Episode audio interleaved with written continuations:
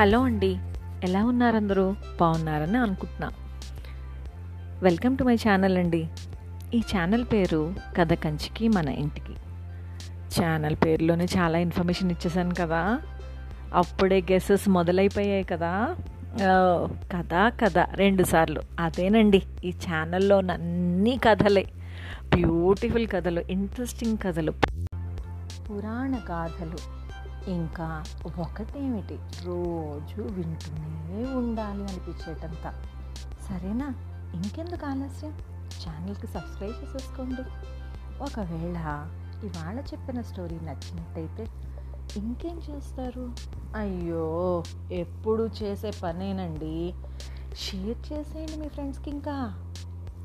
ఇవాళ మొదటిగా మన విఘ్నాలను తొలగించే వినాయకుని కథ చెప్పుకుందాం. ఎందుకు అంటారా? మన ఛానల్ అవిఘ్నంగా సాగడానికి. ఫస్ట్ స్టోరీ కాబట్టి చిన్న ప్రార్థనతో స్టార్ట్ చేద్దాం. ఏకదంతం వినాయకం విఘ్నహరం భజ గజాననం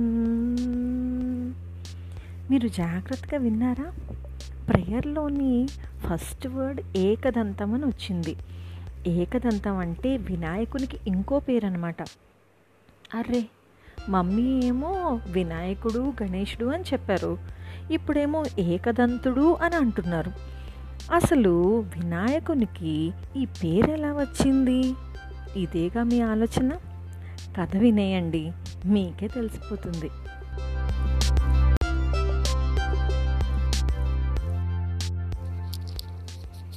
ఇప్పుడు కథలోకి వెళ్ళిపోదాం. ఒకసారి పరశురాముడు కార్త్యవీరుని వధించాడు. పరశురాముడు అంటే ఎవరో అనుకునేరా తెలీదా? మహావిష్ణువు తెలుసు కదా? ఆయన దశావతారాలు తెలుసు కదా?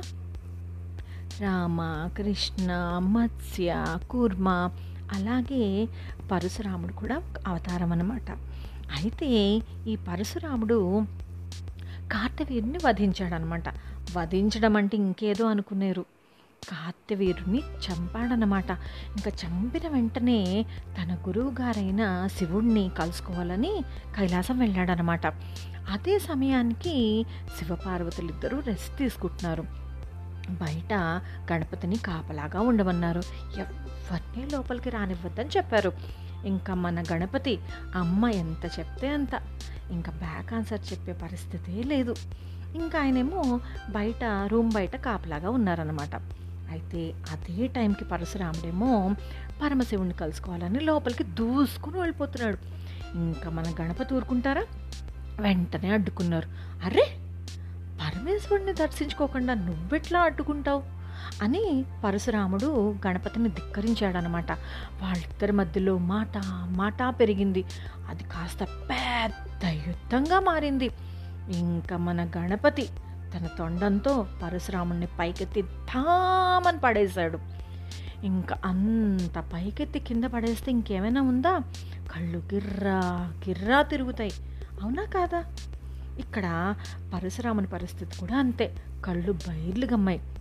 ఇంకా పరశురాముడికి అసలే చాలా కోపం ఎక్కువ. ఇప్పుడు ఇంకా కోపం పెరిగిపోయింది.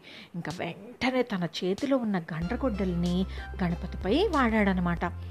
గండ్రగొడ్డలి అంటే ఏంటో అనుకుంటున్నారా యాక్స్ అనమాట. Axe axe.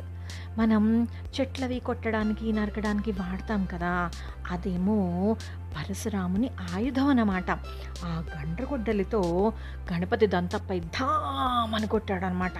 వెంటనే దంత మూడిపడింది అది పెద్ద శబ్దం చేస్తుంది కదా కొట్టినప్పుడు. ఆ చప్పుడికి ఉలిక్కి పడి పార్వతీదేవి పరమశివుడు ఇద్దరు గబగబా గబగబా రూమ్లోంచి బయటకు వచ్చారనమాట ఇంకా బయటకు వచ్చి చూస్తే అయ్య బాబోయ్ దంతమేమో కింద పడిపోయింది.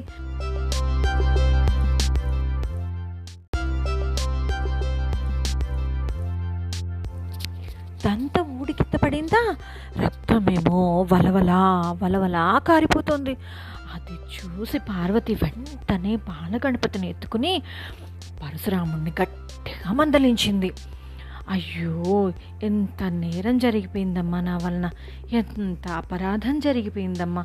నన్ను మన్నించు తల్లి అని పరశురాముడేమో పార్వతీదేవిని వేడుకున్నాడు. అంతటితో ఆ కథ కంచికి మనం ఇంటికి. అయితే గణపతి మాత్రం ఒక దంతం పోగొట్టుకుని ఏకదంతుడిగా మారిపోయాడనమాట వెళ్ళిపోయే ముందు మీకు ఒక్క క్వశ్చన్. పరశురాముడు ఎవరిని వధించాడు? మీకు ఆన్సర్ గుర్తున్నట్టయితే కామెంట్ సెక్షన్లో రాయండి.